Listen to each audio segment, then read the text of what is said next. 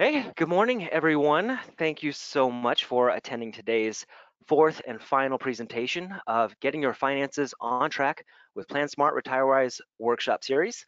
Uh, today's presentation is going to be making the most of what you have. Today on the line, we've got Jimmy Deal. Jimmy, if you want to say hi, go ahead. Good morning to everyone. All right. Uh, so again, my name is Nathan LaCroix with Dickerson Insurance Services, here to promote collaboration between the carriers and the brokers. So the goal of these presentations is to share with your pre prestigious clients the fundamentals of getting their finances on track. And so to the brokers on the line right now, just wanted to thank you uh, for wanting to know a little bit more about PlanSmart and the RetireWise solutions and to those clients invited today by our agents. Just wanted all of you to know you are in very knowledgeable and capable hands. We do appreciate you working with your broker on a regular basis so they can provide you, you know, with insight to tried and true solutions. So they are here to do right by you and really navigate this fluid environment we find ourselves in. Uh, so it's now more important ever to continue working with them as well. Uh, real quick, actually, uh, I, I, I, have stolen this from Jimmy, so Jimmy, I apologize, but uh, for, for the sake of letting everyone know, so I do have two wonderful dogs. If you do hear them barking in the background as I speak, there's some construction folks, and if you hear them, maybe they're just wanting to talk to them about pet insurance or liability. Who knows what that might might be? But it's all part of the gig, right? You know, being at home, you've got your furry friends and furry uh, work colleagues to keep you motivated to get through the day. Uh, so just wanted to keep that in mind. So um, also we do have everyone on mute right now just so we can focus on the content. However, you will notice a toolbox on the right hand side of your screen with a chat and a question box. So during the presentation, at any moment, feel free to ask a question or comment on anything that you do see. Um, during the presentation, we may answer a few uh, as we go along through the slides. But at the end of the presentation, we'll field as many of those questions as we can. Uh, any ones that we don't get to, we can do an FAQ uh, after the meeting and send out those answers out to you via email.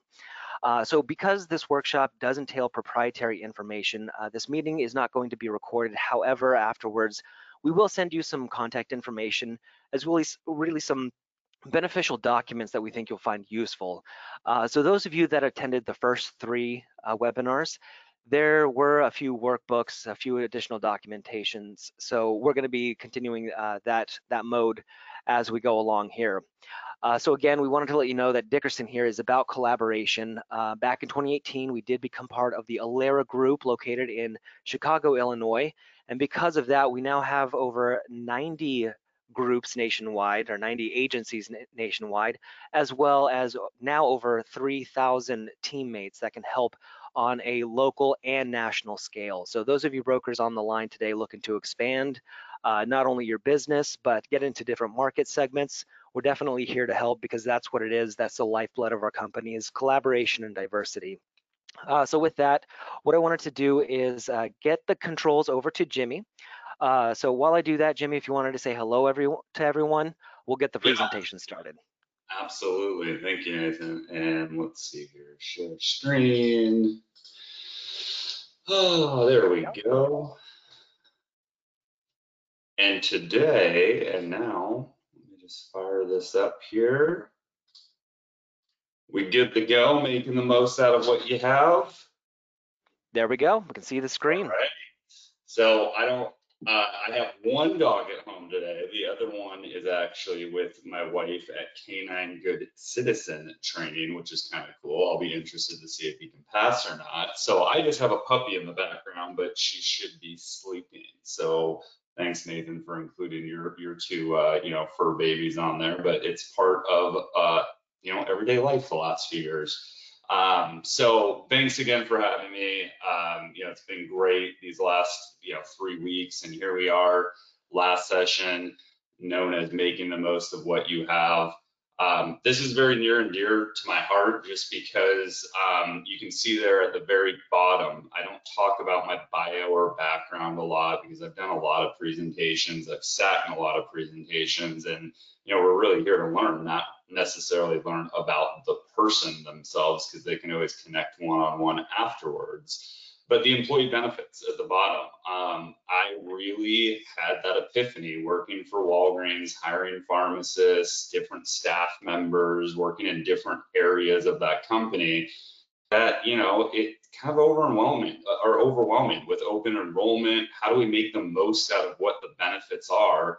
And then what's what's great about you know Dickerson and, and working with agents, advisors, and their clients is you know a lot of people already have a really good baseline and understanding on how these things work. But imagine that in front of employees that don't get uh, access to that information. They're not really teaching it in college yet probably should teach it in high school, right? Just basic benefits when you go to work, how to read a tax return or even file your taxes, so on and so forth.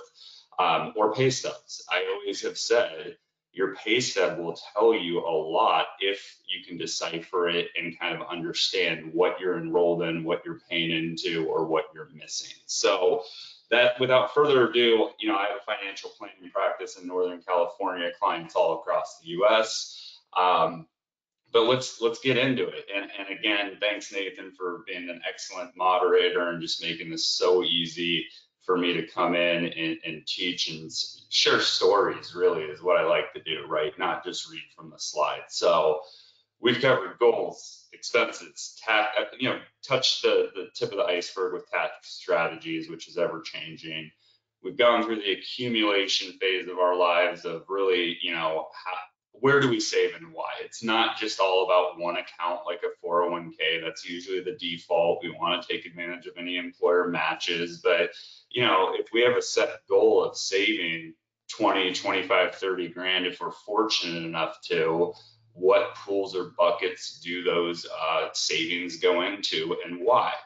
And then last week we covered retirement income planning. I it's my favorite because again, you, I showed the mountain slide and how we work so hard to accumulate assets, but we don't put a lot of thought in turning the assets into income.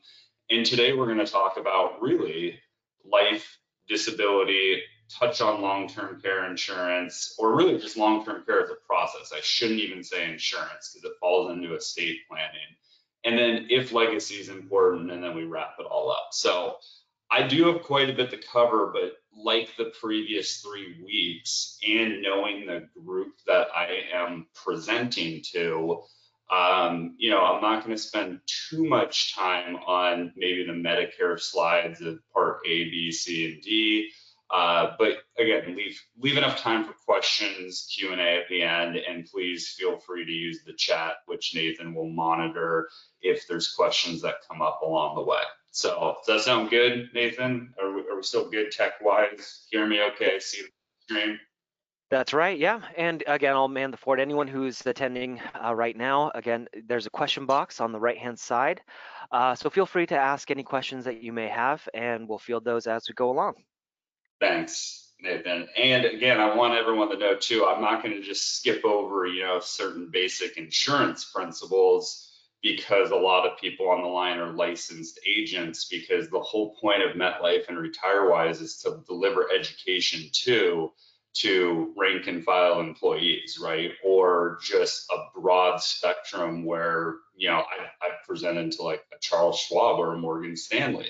And, and it's not for the advisors per se, it's for their, you know, clients, companies they work for, or the company itself with everyone from the day to day that actually gets the job done, you know, back end operations. So um, here's what we're going to cover today. You know, first and foremost, if if you haven't done a lot of estate planning and or don't want any headaches, you know, we're definitely going to throw out there multiple times. Please review your beneficiary designations. That will that will save a lot of time, energy, effort, and headaches um, and it's amazing how many times I review that with clients, and one or two are either not in line with what they thought it was, or it just was overlooked for many years. We're going to determine how much life and disability income insurance um, someone may need.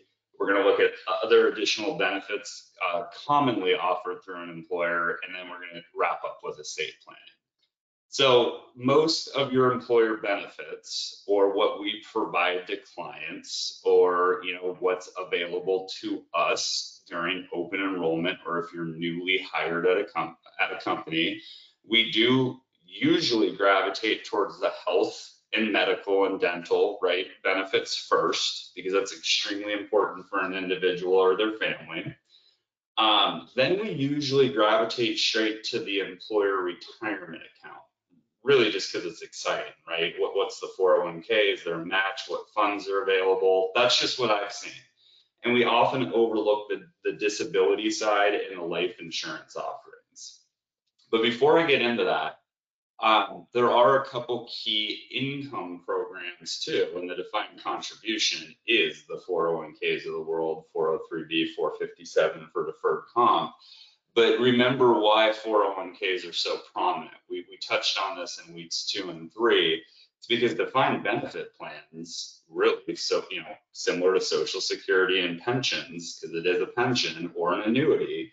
Um, it was done for us. All we had to do was stick it out. You work 20, 30 years. They had a formula based on, you know, your average earnings. But to keep it really simple, I like to tell people, you know, that if you're working for 30 years and they're they're crediting you 3% of your income per year, that's why most people maxed out after 30 years and um, you know got 90% of their salary walked into the sunset and hopefully had a happy retirement but it, always didn't end up to be in your 80s, 90s, or beyond. It, it could have been a shorter lifespan.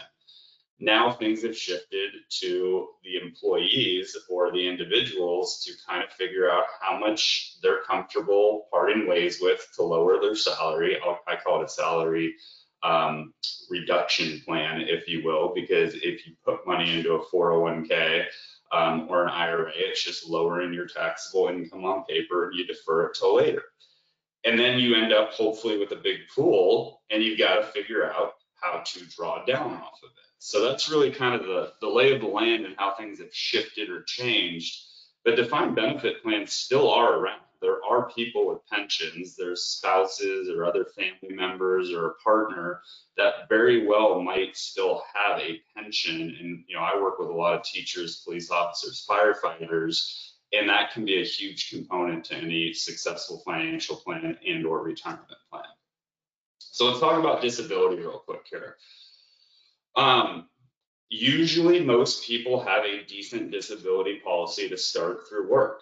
Um, and again, most people probably on this call know that you know it's very common for 60% of your salary to be covered whether it's taxable or not is pretty easy to figure out because on your pay stub, either under the category of employer paid or you're chipping in for pay period, that usually is the first sign if the benefit received, if you ever went on claim or you know claim disability through that program is either going to be taxable or tax free. So, you know, there's gaps oftentimes. Now, some people are concerned about it some aren't. And I'll just give you an example. When I do a financial plan and somebody's used to bringing in $10,000 a month gross, and I just look at their disability plan through work, the basic plan, and it covers 60%, meaning $6,000 a month, usually a waiting period. And then I say, hey, they're picking up the costs for this, which means that 6,000, we got to take out some federal and state taxes. So you would net, let's just say 4,500 and then you just analyze the cash flow and the expenses and say, if you were out for a prolonged period of time, are you okay or is that concerning? And there's just a couple ways you can fix that. You can go and get a private policy as a supplement, or within a company, sometimes they offer you a couple other options like you chip in per pay period, make that benefit tax free. So then you collect the full six thousand or maybe you can buy up a little and you can actually, uh, you know, buy a little bit more of your income back if you have the income to support it, or there's other bonuses or other uh, areas of compensation that could be covered. So it's really not hard to figure out, but it is overlooked because I think the default, when I brought this up with the, in the past about life insurance and disability, is a lot of times people say, oh yeah, I have that through work. Can we just get to the investments already?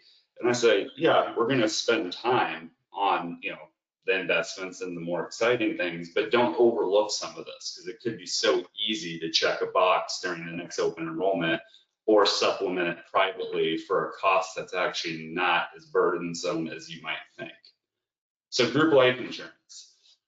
Um, also a great start, but most people don't really give it much more than, okay, I have one, two, or three times my salary that they just give me, or maybe it's 50 grand. And in this area, I will say I have deeper conversations with people. Um, disability is extremely important as well because your your biggest asset while you're working until you actually have the house paid off or a sizable retirement or investment account is your ability to earn income. So your number one asset is income, but most of us look at it for material and or you know money really is the way we equate to that. With life insurance, it's pretty easy to figure out if you have 50 grand that's given to you through your employer or you bought up to say two times your salary or three, let's just say you're earning 100 grand a year and you bought three extra salary. So now you have 300 grand or 400 grand but you're earning that hundred grand a year, or your expenses or five grand a month, it's really easy to divide that death benefit times your expense or divided by your expenses and or how many years of salary it would replace. And that number is very low, right? And so what I like to tell people is I'm not here to sell you a bunch of life insurance. You, you can buy it from me. You could go get it through your work if you want to go through underwriting. You could buy more through them up to the limits without underwriting. Um, but really think about yourself as an economic machine. And what I try to do is spend the conversation to something more positive, not that, hey, something's going to happen to you tomorrow. It's just, you know, if you're only 45 years old making good money, you should bring in another $2 million between now and um, your desired retirement age. Not saying you need a two, three, four million dollar life insurance policy, but you know, have a little bit more self worth and, and, be uh, have some pride in the fact that you know if you passed away, 200 grand would help the family or those that depend on you, but it might only also last one and a half, two and a half, 3.4 years, and then put pressure right back on the situation. So there's a lot of rules of thumb, right? What's the monthly income? Multi- I've heard everything from multiply it by 25, by eight, divide it by this or that, but it's so much easier just to look at how many years of your income do you want to replace and or what's your expenses. And there's no right or wrong way. What I like to tell people is, is how much life insurance is enough? Probably just a little bit more than what you currently have that's where you have a conversation. And then in my world, it's is it concerning enough to address or should we move on? So term versus permanent. Um, I, I love this only because I'm not going to go on a tangent. Um, I promised Nathan that we'd stay on track, but hopefully some of you are going to get some humor from the way I explain all these different life insurances available and all the really fun opinions that I read online at the end of the day, I don't care what the policy is called index universal life, variable universal life, term, return of premium term, whole life, universal life. You see where I'm going with this? It either is being rented or you own it. Are there differences between each of those policies I've mentioned? Absolutely. Is most of it to make it easier to sell or a little bit more palatable to the general public with bells and whistles that may or may not be benefits later on down the road? Absolutely. Can you tie it to the market or an index or just have it be safe and boring? Yes.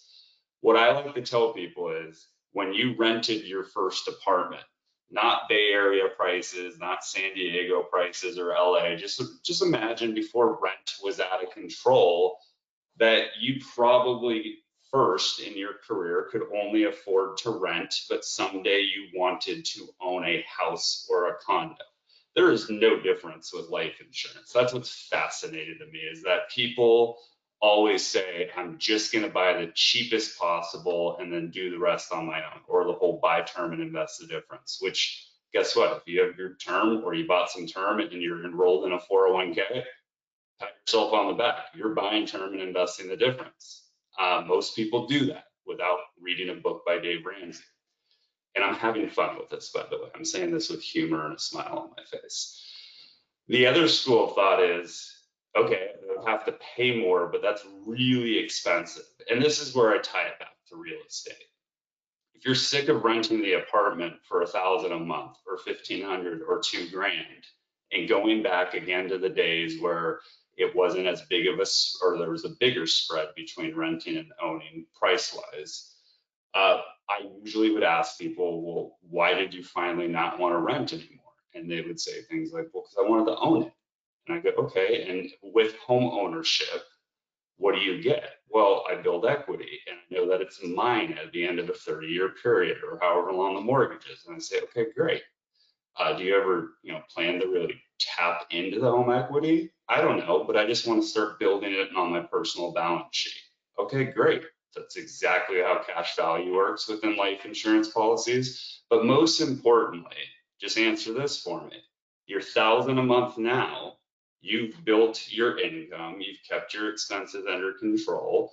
It's scary to jump to paying 2,800 a month for a mortgage or 3,500, or we factor in property taxes. But is that going to change your mind from owning it someday? And most people say, no, I absolutely want to do this. So that's how I explain this whole term versus permanent. And where I see our industry go wrong is they push permanent, but people can't afford it yet. They just simply don't have the cash flow to do it. Just like why they had to rent for a while and then get to the situation or the um, the ability to own and actually take out the mortgage. That's why I have a lot of fun when it comes to this term versus permanent and, and all the bells and whistles and all the different, you know, variations of opinions of articles. But it absolutely fascinates me that, you know, people really overthink it because you're either going to rent it and it's going to go away, or I like to say the landlord eventually is going to say, Jimmy, your 30 years are up or you're 20 or whatever uh, please leave now, or you will pay more and own it either room by room, or eventually you'll own the entire house. So that's it. Um, hopefully, some of you uh, could relate to that, or that helps break it down a little. But um, there is no perfect product at the end of the day, and and there's always going to be a new flashy one out there that's created. But I promise you this: the actuaries are extremely intelligent and whatever it is that they're they're selling or packaging is just to uh, catch consumers' attention as well, because it's either going to stay there forever or eventually it could go away. If you plan to uh, retire before age 65, this is where we're going to talk a little bit about health insurance. But here's what's fascinating to me about this slide. I have a pre-meeting data sheet that I usually have people fill out just so that I can um, have a, an easier conversation or the conversation flows better with with prospective clients. And it has things on there like what do you want to talk about? What are the goals? Desired retirement age um, questions you'd like to ask me during the meeting. And without fail under the desired retirement age a lot of people say 65 and i've always wondered why do we choose 65 well it's pretty simple. Most people even if they're doing a good job of saving in the back of their mind know that they're not eligible for Medicare or the health insurance premiums that are subsidized until age 65 unless they're working or they're covered through an employer um, or their spouse or their partner.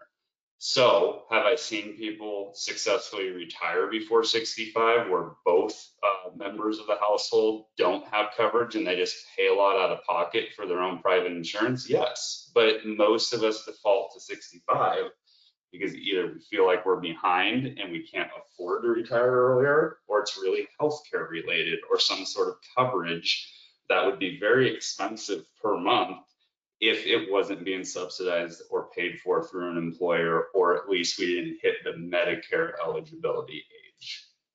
So there's a great piece that I'm going to send out to Nathan, and this is in the digital workbook, but medicare.gov, going back to the very first slide from week one of, you know, Google can be the best thing in the world or the worst to take you down a rabbit hole when you end up on like irs.gov or anything for the state in which you reside or medicare.gov, it, they, there are some really good useful uh, resources out there that better explain a lot of these programs. Any questions come through yet, Nathan? I'm just gonna take a sip of water. We're doing okay time-wise, at least on Sure my page. Yeah, we're uh, definitely on good pace. Um, still have about 30 minutes left. and uh, but by the way, great explanation between uh, term and permanent. Um, it's always a struggle trying to explain it to, to clients. Um, I Yeah. think I'm probably going to use that one as well. Yeah, Uh, but this one, yeah, Barbara Kempen coming in hot. So um, wanted to know, you know, kind of getting getting your thoughts on this. So uh, she writes, with such low interest and cost of insurance, is someone not better to buy term and invest in the stock market? Many guaranteed ULs show in midterm that they are expiring. So um, so how are we supposed to show it? How can we say the four percent they're estimating is just not guaranteed? Yeah, so it depends on the old policies versus the new. Um, the, the seventy-seven oh two change with the IRS tax code has actually made them, in my opinion. Um, I've stayed away, now this is just me personally, I've stayed away from any of the universal life unless it was issued in the nineties with higher interest rates. Um, or enough cash built up, but most of them implode. I, I say universal life unless it's one of those guard products or the ones that have a guaranteed premium and cannot lapse. I don't like them because they're they're designed to implode at some point, and they were using you know interest rates from the 80s and 90s that just aren't sustainable. The new ones issued on the UL and the whole life side do only show a 2% guarantee from the insurance companies and a heck of a lot more realistic, in my opinion, if they're tied to an index to actually perform at that level or on the whole life side through their dividends if they're participating with the, the major mutual companies they've held up just fine. But i've always eyed ul and, and iul and, and vul can but i've seen those implode too just because of the cost of insurance in the background uh, really hit you hard in your 50s and 60s so if i'm going to design a permanent product um, it'll probably be whole life. I've done some UL as well for estate planning, but it's got to be one of those features where there's really no cash value build up and it's going to be a guaranteed premium no matter if the insurance company screwed up or not with their projections. Hopefully that helps, but nobody likes surprises, especially with their life insurance when they need it most. So I'm very careful in the way I design that. Very cool, very informative and thorough. So thank you for that. Uh, and again, if you do have any follow-up questions as well, definitely feel free to uh, write those down in the questions box. Uh, additionally, if um, you know afterwards when we send you the contact information too, just if anything else pops up after the meeting, we're always here to answer those questions for you. And I'll just add one more thing to that comment too about shouldn't you just buy term and invest the difference? Um, yes, it, I mean, yes, but the problem is, is you would have to be disciplined. So I, that's the biggest issue is could you buy the term and then take the premiums you would for a UL or a whole life and put it in a mutual funds or a bond fund long term? Yeah, but I think I mentioned this in the very first week because I've really been getting deep into the behavioral finance and almost done with the certificate in it. 95% of us lack discipline or self-control. So for the 5% of the world population that can do that, it works. And it sounds great on paper, but us being able to dip our hands in the cookie jar of a brokerage account or actually choose the right funds, stick with it, not, you know, get in or out of the market because of what we're seeing on TV, that really implodes. And that's where you come up very short of what the death benefit or the cash value could be mainly not because of performance, but because of when we look in the mirror at ourselves. So I just want to add that because textbook world makes perfect sense. And then there's real life. So it, it is possible. Absolutely. Okay, so I don't want to skip over the Medicare, but this is how I explain it to people as well, is we've got inpatient part A, outpatient part B, we got all these different kind of supplement plans and Medigap, I call it like the Kaiser Medicare Advantage Part C, and then Part D for prescription drugs or uh, legal drugs. That's from my Walgreens days. So, you know, Part A and B, a lot of that is to be uh, similar to when you're working. Um, and this is where I can add a little bit of insight because a lot of people are already familiar with these different parts and it's an ever changing world. So, two things I can add to this in my financial planning process or in our group, I only out, I outsource anything Medicare related and or health insurance related to somebody that only does that, even though I'm licensed. Because as we all know, it is ever changing. Is there a subsidy from the government? Is there COVID relief? Is it going to change? What are they going to add from year to year? It, do we have to go to Covered California or not? I don't, I cannot even keep up with all that. I have to know about it, but I absolutely rely on you know people like from Dickerson and other professionals that really this is their main focus. But as far as the certain parts go, it makes sense, right? When I do retirement income planning, somebody's Medicare eligibility age and they're taking income from the Social Security side, we know that that can be deducted from their payment. Um, if they want to buy a little bit more or have some bells and whistles that include extra services, um, you know, we can add that in as well. And then part D for the drugs, this is where I tell people again from my Wal Walgreens experiences, as you're heading into retirement or getting to that age of, uh, of Medicare eligibility, sit down with your physicians or your professionals or your specialists and also go to that medicare.gov website to see if the prescription drugs that you're currently on are already covered because it might be as simple as a brand versus a generic. Of course, you want to make sure your primary care physician is within a network, right, or covered by Medicare or one of the Advantage Part C programs. But you know, nobody would want to make that transition and then be told, well, your doctor, you can't go to the doctor you've seen for 30 years, or the drug when you go to Walgreens or CVS and you get it filled is now, you know, we need $186 from you versus your normal copay. So there's always this, I like to call it dual responsibility between the uh, patient and maybe the, the, the physician or the healthcare professionals. But then again, the advisor, if you work with an advisor, these are things that hopefully they're getting paid for to help you just be aware of it and put it down on a checklist so that you don't have all those headaches or you're not waiting in line hopefully somewhere seeing somebody screaming at someone back and forth because of really a simple error of not marking brand versus generic and or the insurance wasn't updated so on and so forth. So that's what i'll add to part a b c d. Um, and it's an ever-changing game. Um, and you know as we get into the long-term care conversation I think last night, even during the uh, State of the Union, you know, um, I heard President Biden say we need to have long-term care and hearing and dental and vision included. I, I just don't know how we're going to pay for it. And I'm not trying to get political at all, but for years, a lot of administrations have been talking about that. And it's just really tough to, um, you know, figure that part out of, of the balance sheet, if you will. But for now, you know, that's why these medic, that's why there's extra services that need to be combined and or sold to consumers because as we get older, what's more likely to happen? It's the podiatrist visits, right? It's the hearing, the dental, the vision.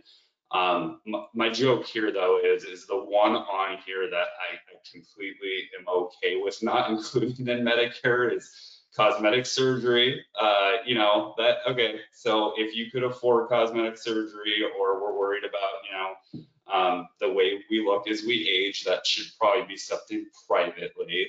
But there's a lot of issues outside of the basic healthcare, um, and, and it's an ever-changing world. So that's why I don't spend too much time on these slides because it's going to be different for each individual based on pre-existing conditions or how often they see a physician or healthcare professionals, and, and we're going to transition here to, to long-term care and estate planning. But did anything else come in, Nathan, as far as uh, questions before I transition to the last, say, six, seven slides?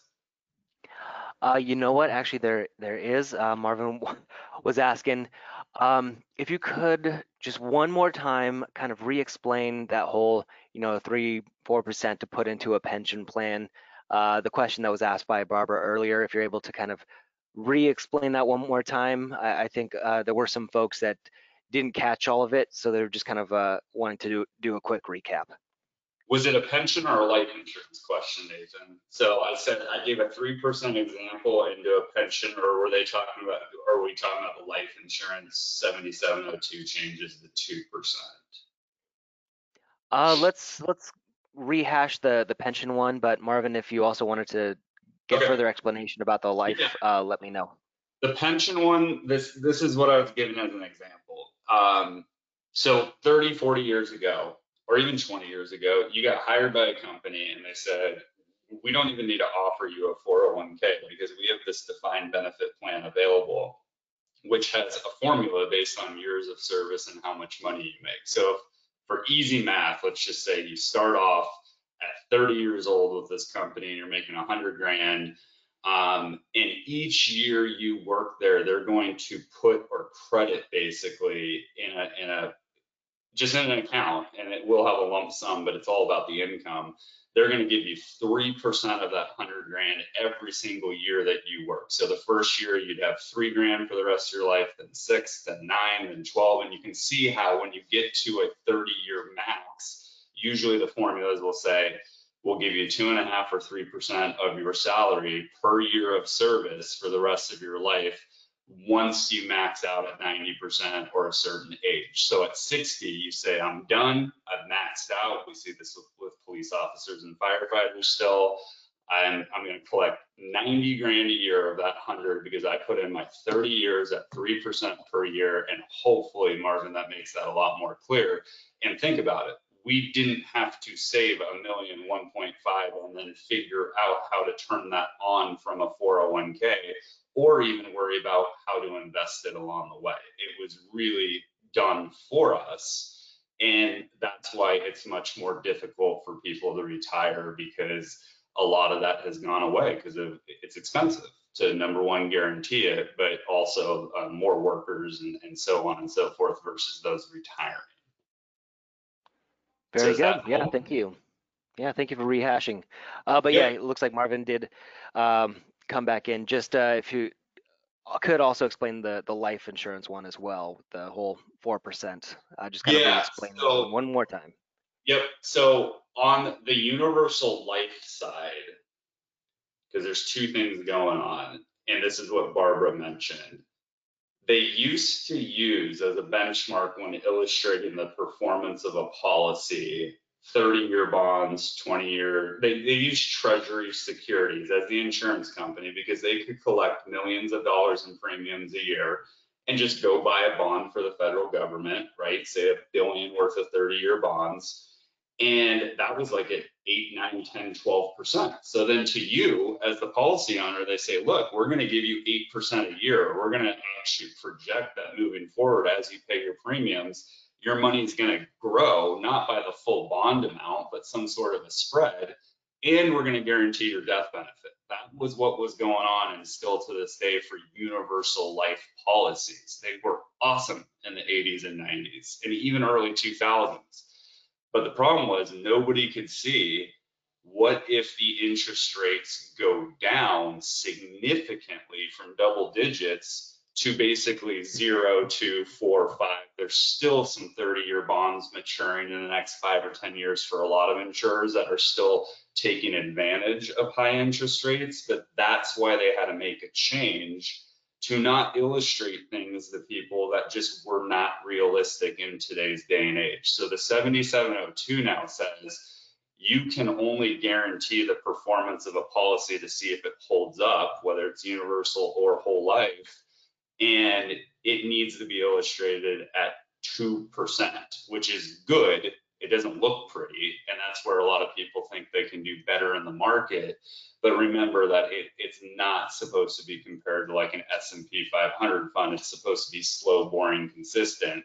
So what you really need to do is look at the return, maybe to corporate bond funds or government funds, um, if you want to analyze if it's a better deal or not. But don't overlook the death benefit. If the death benefit can be guaranteed tax-free and the policy holds up, that's quite a bit of money compared to trying to do it the hard way on your own.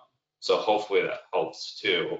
But it's good that they can't illustrate anymore you know, these high interests or guaranteed side of the column, if you will.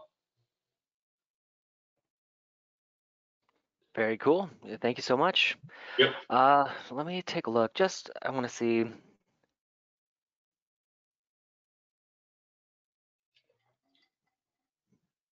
There we go.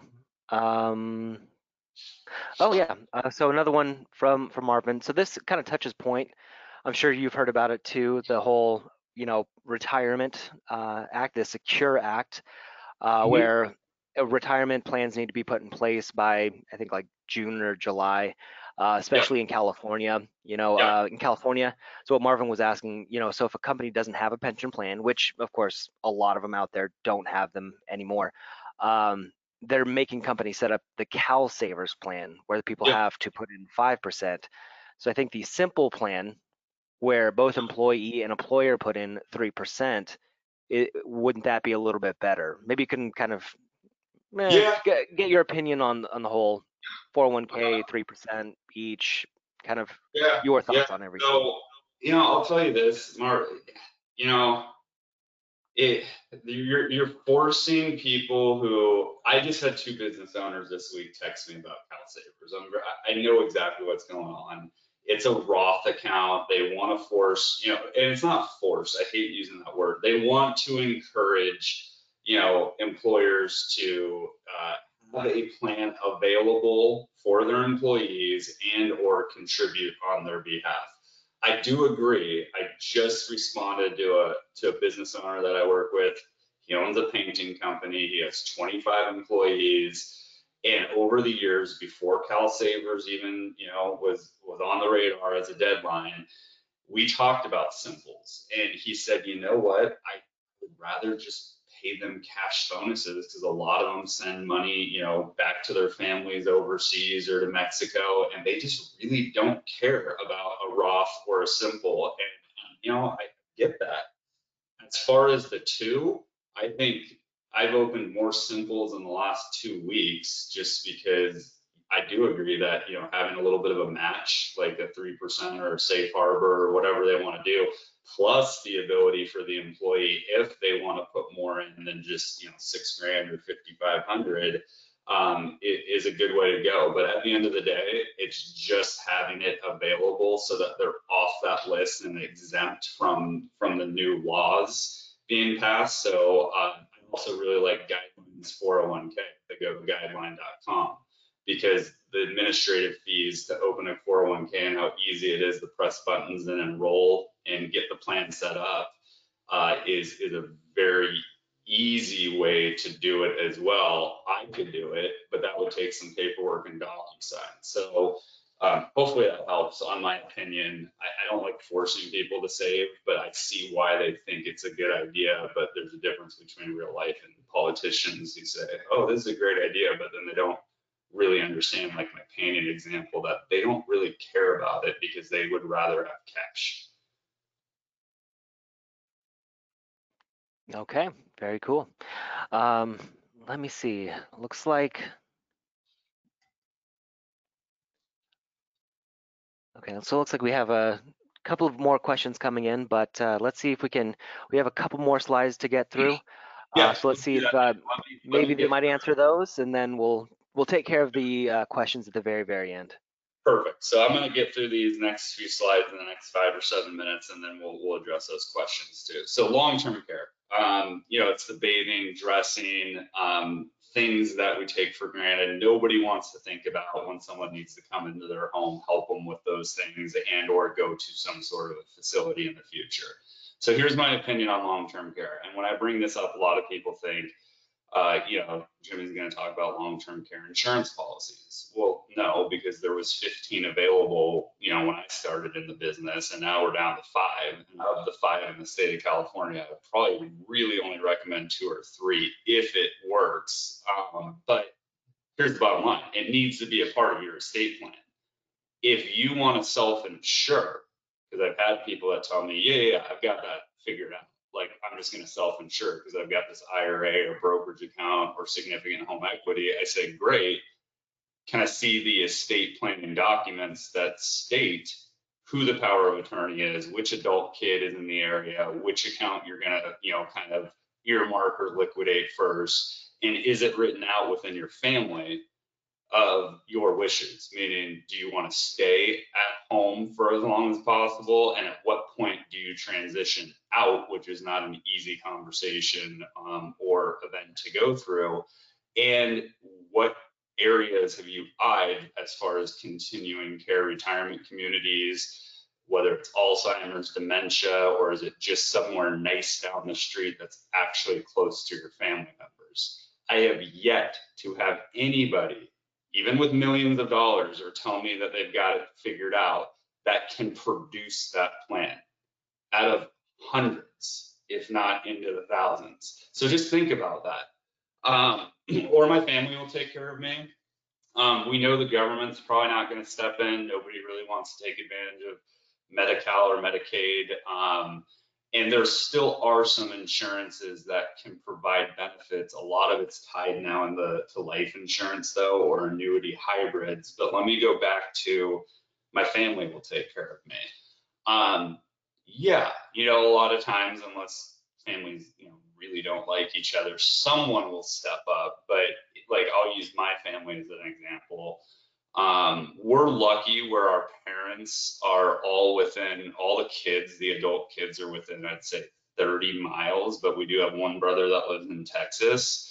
And so it really does come down to who's the closest, right? And um, they did get their estate plan in order, though. I mean, my dad and my stepmom to say, okay, Nick, my oldest brother, first is first in line, and then it get, goes to my sister, and then me um, they want me to be like kind of uh, the one dictating the investments or liquidations, but those two have co-power of attorney and healthcare decisions if they can't make it for one another.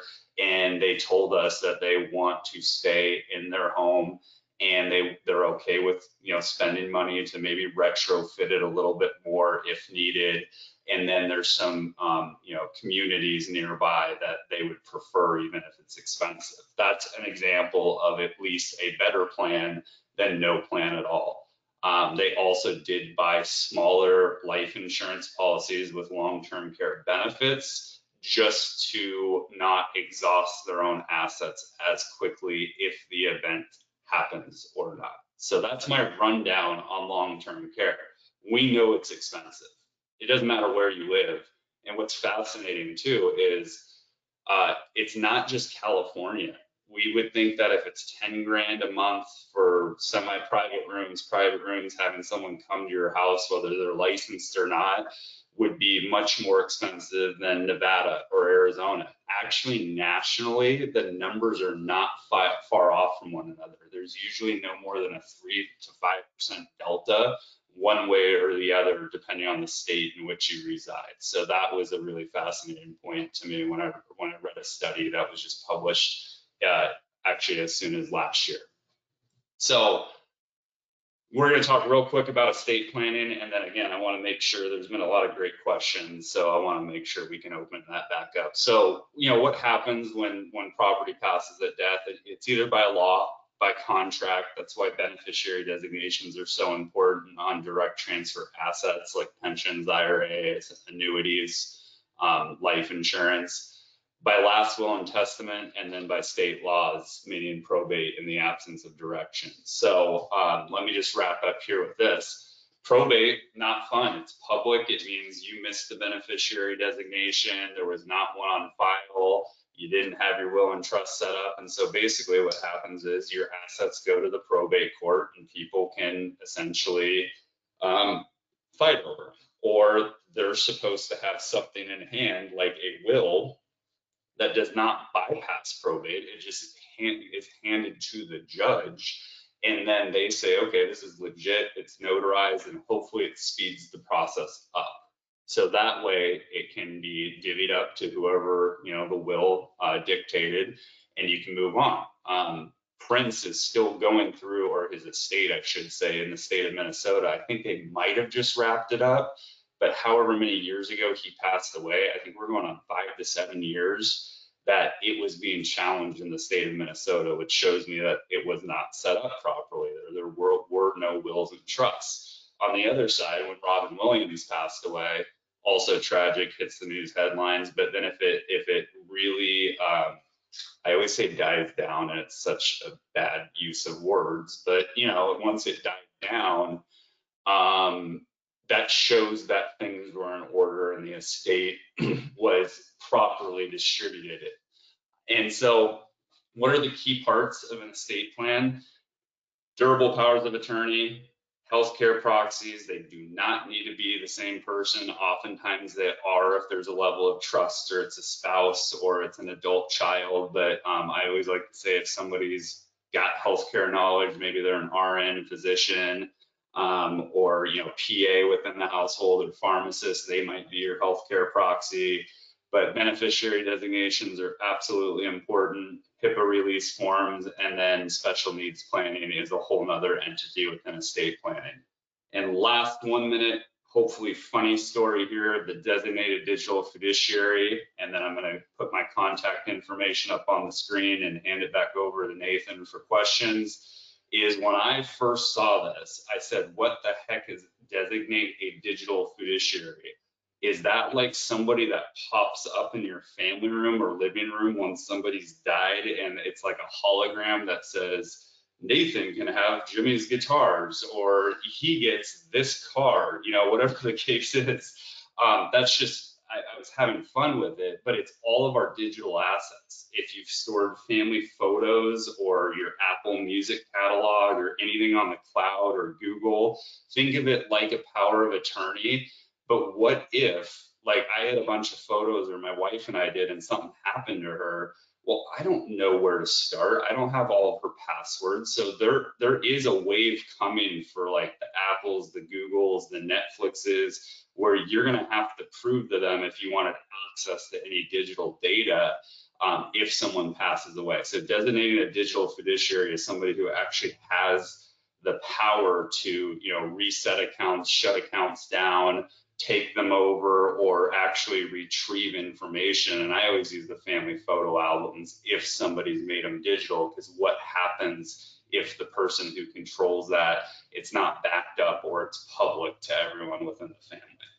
So I am going to put my contact information up here and hand it back to you, Nathan. We've got six minutes left, so that's kind of perfect, but I appreciate the questions along the way as well. Okay, sounds good. Oh yeah, and actually, that was just a it was a it was a comment that we saw. Just uh, companies, especially Transamerica, still showing and selling a big percentage return and guaranteeing it to 65 um, with a zero guarantee. Uh, oh hey, there that's a good question. Does the trust have to pay taxes on the estate? Depends on how it's set up. If it's a living trust, um, generally speaking, yes, and whoever is uh, the trustee and or the appointed person within the trust, which again can also be a family member, they would be responsible for filing a trust tax return from year to year.